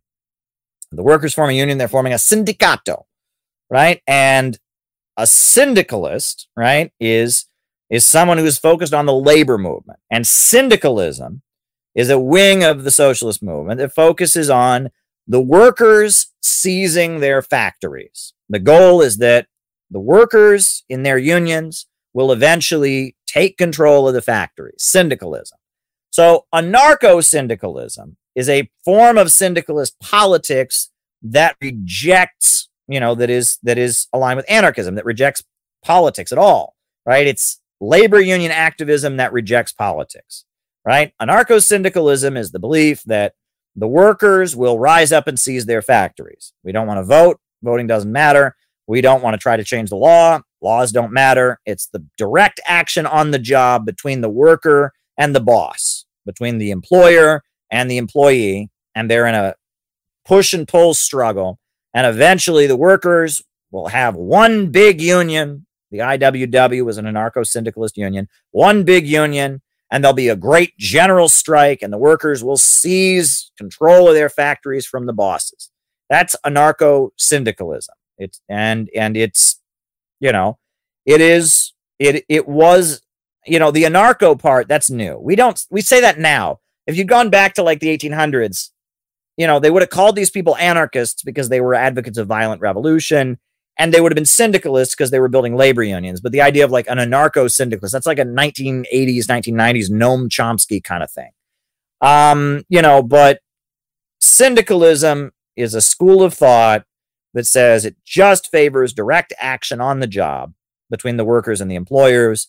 They tend to have the myth, the, the idea that there will be a great general strike, that that's what the revolution will be. One day the workers will refuse to go to work until until their demands are met. There'll be the great general strike, um, and they don't vote and they don't even try to change the laws. It's just about organizing unions on the job.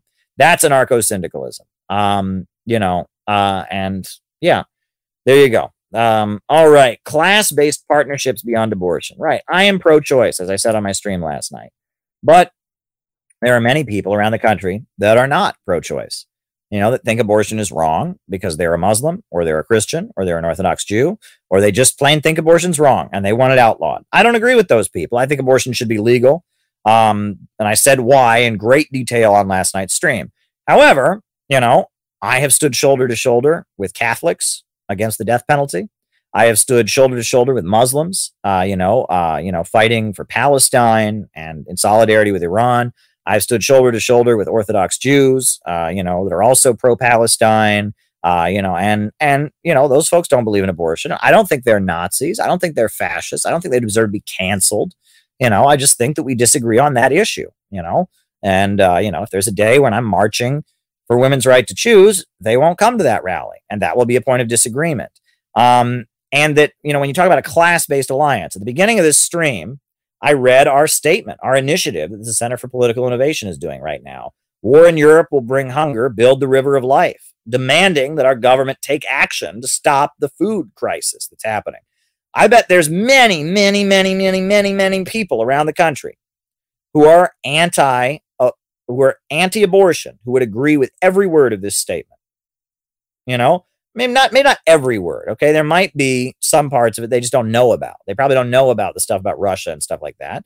But in terms of what we're for building the great man-made river or uh, the, the river of life for you know they would agree with us. In terms of you know trying to stop the food crisis they would agree with us. Instead of stop focusing on tearing down russia they would agree with us. I mean this statement that we're going to get everywhere i mean we're going to get thousands and thousands of copies of this all over the country. We're going to get this message out there. Um, and we are going to try our hardest to to get people across the country across the country to hear this message. You know war in europe will bring hunger build the river of life.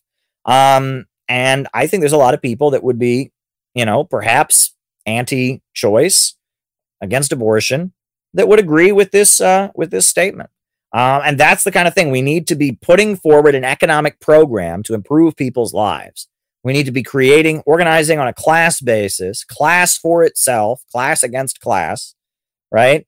Against the big monopolies, against the imperialists. We need to build the anti monopoly coalition and demanding a government of action that will build great construction projects and take control of natural resources and organize the economy for the people you know, that is a populist conception that can lead to socialism, right? Um, I read you all, you know, the various programs that socialists have come to power on around the world, and it's generally demanding a government of action that fights for working families and you know, demanding that the government take action to improve things like housing and healthcare and education. So there you go. All right, folks. I think that's where our stream ends for tonight. So I want to thank you for everything. Um, I want to also mention that I'm still banned from PayPal. So if you want to help me out, um, if you want to help me out, you can send me a gift on Zelle.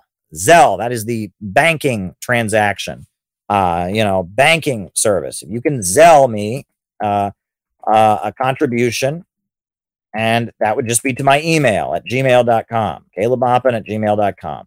So if you want to give me a bank, a, a Zelle, because you can't PayPal me because that's not how it works, you can send me a contribution on Zelle. That would be appreciated. And on top of that, if you're a member of the Center for Political Innovation, you are a member, it's only members only.